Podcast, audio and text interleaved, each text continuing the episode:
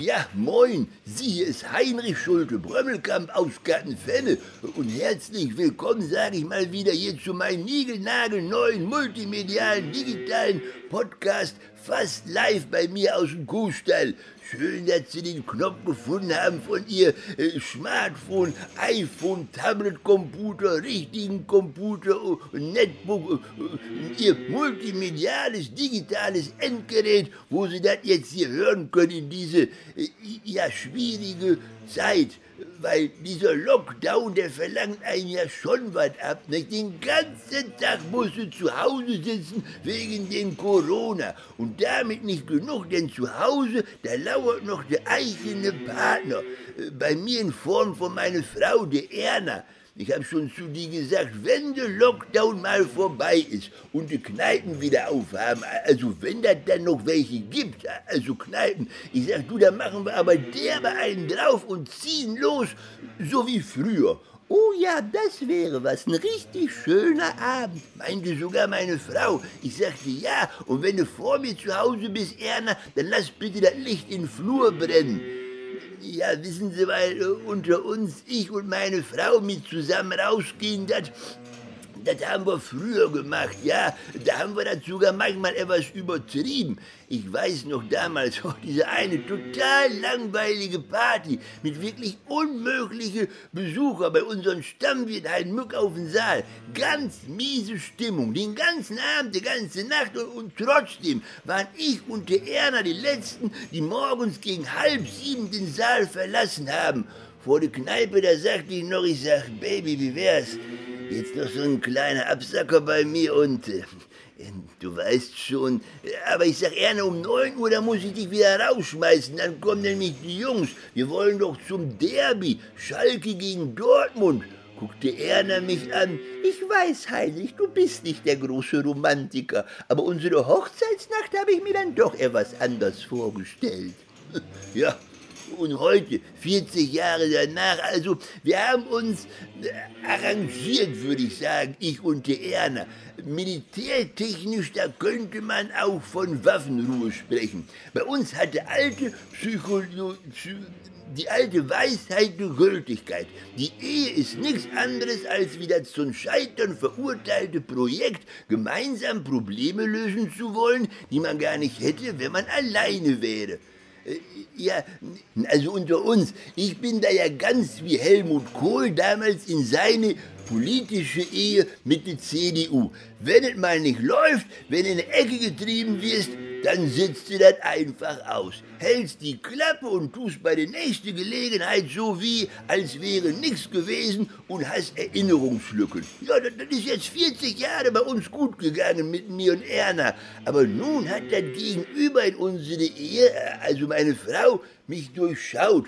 Wissen Sie, was die jetzt macht, meine Frau? Die macht eine Paartherapie. Das wird sogar von der Krankenkasse bezahlt. Also, wenn ich mal eine Kur wegen meinem chronistischen Haarausfall haben will, dann stellen die von der Kasse sich an. Aber wenn meine Frau sich eine Ehekrise einbildet, ja, dann zahlen die gleich 30, 30, äh, wie heißt das, 30 Seancen, nee, 30, 30 Sitzungen zahlen die, 30 Sitzungen. Ja, und dann hat meine Frau doch jetzt erfahren von dieser Therapeutin, Therapeutin, von die Frau in, in diese Paartherapie, dass bei einer Paartherapie der andere von den Paar, also in diesem Fall ich, auch mit muss nach die Paartherapie. Ich sagte, was um alles in der Welt, Erna, soll ich bitte da? Ich sag, ich bin doch auch zu Hause nur der stille Teilhaber in unsere Ehe. Da, da wirst du doch auch unsere Paartherapie alleine machen können und mir hinterher dann kurz zusammengefasst sagen können, was ich wieder falsch gemacht habe die letzten 40 Jahre.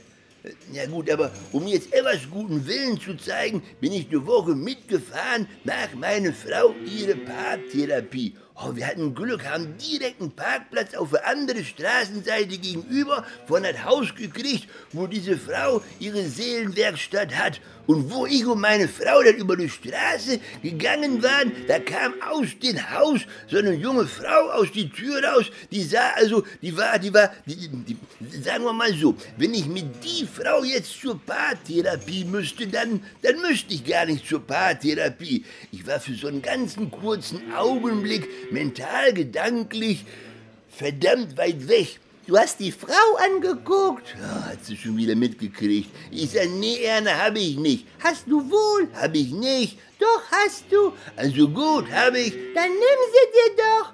Und ich habe wirklich für so einen ganz kleinen Augenblick überlegt, ob das Schicksal nicht diese kleine letzte Chance für mich aber ich wollte die Situation ja noch retten. Ich sag, Erna, ich, ich fange doch nichts mit die fremde Frau an. Ich sag, ich kenne die doch gar nicht. Ich bin auch viel zu alt für die. Ich sag, Erna, und du weißt doch, dass ich nicht auf hübsche Frauen stehe. Also irgendwas an diesem Satz war auch wieder nicht richtig. Also wenn ich die Reaktion von meiner Frau jetzt richtig gedeutet habe, aber das sollte uns ja diese Frau in diese Therapie erzählen damit ich auch in Zukunft weiß, was ich falsch mache. Ja, und die Frau von die Therapie selbst, das war so eine mit Doppelname hinten. Ich wollte die Situation so ein bisschen auflockern und sagte, na, konnten Sie und Ihr Mann sich nicht auf einen gemeinsamen Nachnamen, einen Familiennamen einigen?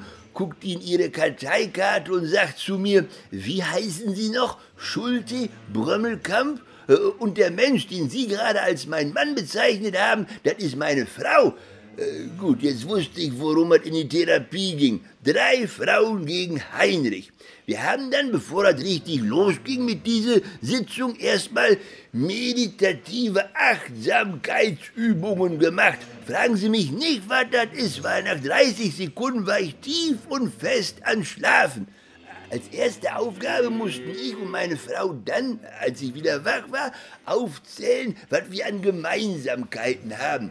Äh, mir ist natürlich sofort eingefallen, dass ich und meine Frau dieselbe Postadresse haben. Das ist dem Umstand geschuldet, dass wir ja auch zusammen wohnen also mehr so ein Zufall. Und dann meinte der Erna, dass wir ja auch am selben Tag geheiratet hätten. Die Frau mit den Doppelnamen meinten, dass wir so nicht weiterkämen, äh, ob denn unsere Ehe noch mit Yin und Yang in Einklang stehen würde. Äh, ich und Erna haben uns angeguckt. Ich sagte, ich sag Yin und Yang, also wenn ich ehrlich bin, bestell ich meinen Chinamann immer zweimal die Nummer 27 extra scharf süß-sauer. Äh, aber wie die Leute da in den China-Restaurant nur heißen, ich sag, das, das, weiß ich gar nicht und das geht mich auch nichts an. Ich sage, ich hole immer nur einmal in der Woche unser Essen ab, weil meine Frau und kochen und, und von der näheren Beziehung zu den Leuten würde ich jetzt noch nicht sprechen. Ja, und dann hat die Frau uns erklärt, dass Yin und Yang in die chinesische Philosophie zwei entgegengesetzte Kräfte wären, die sich aber dennoch ergänzten. Aus dem eigentlichen, ganz offensichtlichen Gegensatz hat sie erklärt, würde so eine Einheit Einheit, eine Verbundenheit entstehen. Ich sagte, ist das so, wie wenn meine Frau mich abends nicht in eine Kneipe gehen lässt, ich das vor meine Stammtischbrüder aber nicht zugeben will und die dann sage, dass ich nicht kommen könnte, weil meine liebe Frau ja ach so krank wäre? Soll ich Sie was sagen? Ich hatte die Frau durchschaut, weil diese Psychologin, die überlegte kurz und sagte dann, ja, das geht in die Richtung. Und ich dann wieder, aber wenn ich den Feind jetzt in eigenen Hause, in Klammern meine Frau, in Schutz nehme und mich dann mit denen gegenüber, die, die es eigentlich gut mit mir meinen, verbünde, dann nennt man das in der Psychologie doch nichts anderes als wie Stockholm-Syndrom. Ich darf nicht in die Kneipe gehen und rede mir und anderen aus purer Angst noch schön. Guckt diese therapeutische Fachkraft mich wieder an und fragt, Herr Schulte-Brömmelkamp, fühlen Sie sich von Ihrer Frau dominiert? Nein, das tut er nicht. Meine Frau sofort, bevor ich auch überhaupt nur ein Wort sagen konnte. Ich sag, da hören Sie, sagte ich. Und wenn meine Frau sagt, dass ich mich nicht von die dominiert fühle, dann, dann ist das auch so. Ich glaube, ich komme so bei Ihnen nicht weiter, meinte die Frau Therapeutin dann, die übrigens als einzigste von uns drei wohl noch an unsere Ehe geglaubt hat. Wenn eine Beziehung nicht funktioniert, hat sie uns belehrt, dann sind immer zwei Menschen schuld. Genau, sagte ich, da sind immer zwei dran schuld, auch dass es bei uns nicht läuft. Ich und meine Mutter. Hat mir der Erna oft genug vorgehalten die letzten 40 Jahre. Und Erna dann wieder, Heinrich, es ist nichts Schlimmes, wenn ein verheirateter Mann noch guten Kontakt zu seiner Mutter hält. Siehste, sag ich, aber das Dreibettzimmer damals während unserer Flitterwochen hätte wirklich nicht sein müssen. Ich glaube, ich komme so nicht weiter, meinte die Frau. Ich sagte, den Satz hatten wir gerade schon. Ich sagte, den bezahlen wir jetzt aber nicht doppelt, den ziehe ich ab. Und dann meinte die Frau, sagen Sie doch mal was Nettes zu Ihrer Frau. Jetzt ganz spontan. Mal ehrlich, was meint so eine Therapeutin? Nach 40 Jahren soll ich plötzlich so eine, so eine Liebeserklärung aus dem Ärmel schütteln? Was empfinden Sie für Ihre Erna? Sagen Sie es ihr ins Gesicht. Ich sagte, Erna, ich sag, Erna, Erna, du bist mir nicht ganz unsympathisch. Und sie dann wieder, Sie müssen mehr Gefühl zulassen. Stellen Sie sich vor, wie das Leben ohne Ihre Frau wäre. Also gut, neuer Versuch. Ich sag, Erna, ich sag, mit, mit dir ist fast so schön wie alleine. Das Fazit unserer Paartherapie ist nach die eine gemeinsame Sitzung noch nicht ganz erfolgreich zu Ende. Also wir müssen noch mal hin. Aber diese Therapeutöse, die will sich den zweiten Termin wohl von einer Kollegin vertreten lassen. Aber nicht, dass Sie jetzt denken, dass ich mich nicht um unsere Beziehung, also von die, um meine Frau kümmere. Ich bin ja bloß nicht so ganz emotionell, psychologistisch unterwegs in unsere Ehe. Also mich interessiert das mehr so ehemäßig, so rein rechtlich. Wie das zum Beispiel ist, wenn das mal nicht mehr so, also sagen wir mal so, wenn ich und Erne auseinandergehen, müssten die drei Hektar und die Trecker, die meine Frau damals als Mitgift mit bei uns auf den Hof gebracht hat von ihren Eltern, in den Falle von einer möglichen Trennung, müsste ich das dann wieder abgeben oder habe ich mir das durch 40 Jahre Ehe sozusagen mühevoll erarbeitet und verdient? Ich war deswegen gleich am nächsten Tag nach unserer Paartherapie bei einem Anwalt, ganz alleine. Ich meine, es sollte ja auch kein falscher Eindruck aufkommen, aber ich habe denen gleich die Polizen von unserer Lebensversicherung mitgebracht, die ich damals vor 40 Jahren eben für den Fall des Falles, Sie wissen, drei Hektar unter Trecker, auf meine Frau gleich nach unserer Hochzeit abgeschlossen habe. Ja, und wenn man nur 40 Jahre in so eine Versicherung eingezahlt hat, ich meine mal ganz ehrlich, das ist ja doch auch verständlich, wenn man irgendwann mal was raushaben will aus der Versicherung. Ich sagte zu dem Anwalt so rein, hypothetisch angenommen, ja, äh, wenn ich jetzt mal nicht äh, verhindere oder sagen wir mal so, ich kriege das gar nicht mit, dass meine Frau was passiert. Und sagen wir mal, die, die rutscht jetzt über meinen frisch polierten Gummistiefel aus und fällt dummerweise ausgerechnet in das laufende Mähwerk von den Mähdrescher. Ich sag, zahlt dann sowohl die Lebensversicherung als wie auch die landwirtschaftliche Berufsgenossenschaft mein Anwalt meinte, das würde verdammt knapp, aber mit etwas Glück und für ganz viel Geld, da könnte ich nach 15 Jahren wieder auf freiem Fuß sein. Lass dich doch scheiden, meinte mein Anwalt da. Ich sagte, du, was sollen die Nachbarn denken? Heinrich meinte mein Rechtsvertreter, meinte mein Rechtsvertreter da, sich scheiden lassen, das ist heutzutage keine Schande mehr, sagte der. Mittlerweile wird in Deutschland nahezu jede zweite Ehe geschieden. Ich sag, genau das ist mein Problem, weil ich häng immer noch in der erste fest. Aber ich wollte halt nur etwas genauer wissen. Ich sag mal, angenommen, ich lasse mich jetzt wirklich scheiden.